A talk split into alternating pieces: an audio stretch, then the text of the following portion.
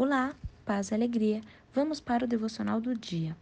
Eis que se chegou a ele um dos principais da sinagoga, chamado Jairo, e vendo-o prostrou-se a seus pés e insistentemente lhe suplicou: Minha filhinha está à morte. Vem, impõe as mãos sobre ela para que seja salva e viverá. Marcos capítulo 5, versículos 22 e 23.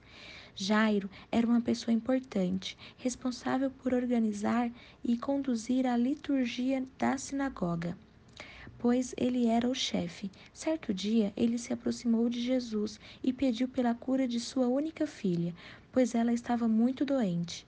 Enquanto ainda estava ali, prostrado, pedindo pelo milagre, veio a má notícia: sua filha havia morrido. Jesus falou para Jairo para não temer, mas para crer somente.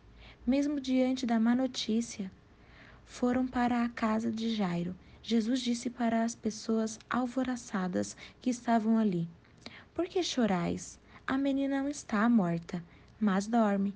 Marcos, capítulo 5, versículo 39. Entraram no aposento onde a filha de Jairo estava. Jesus a tomou pela mão e disse: Talita cumi, que quer dizer, garotinha, eu te chamo. Levanta-te, desperte. Marcos capítulo 5, versículo 40.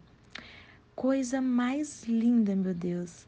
Aprendemos com esse milagre que a fé de Jairo foi testada, mesmo sabendo que Jesus poderia fazer o milagre.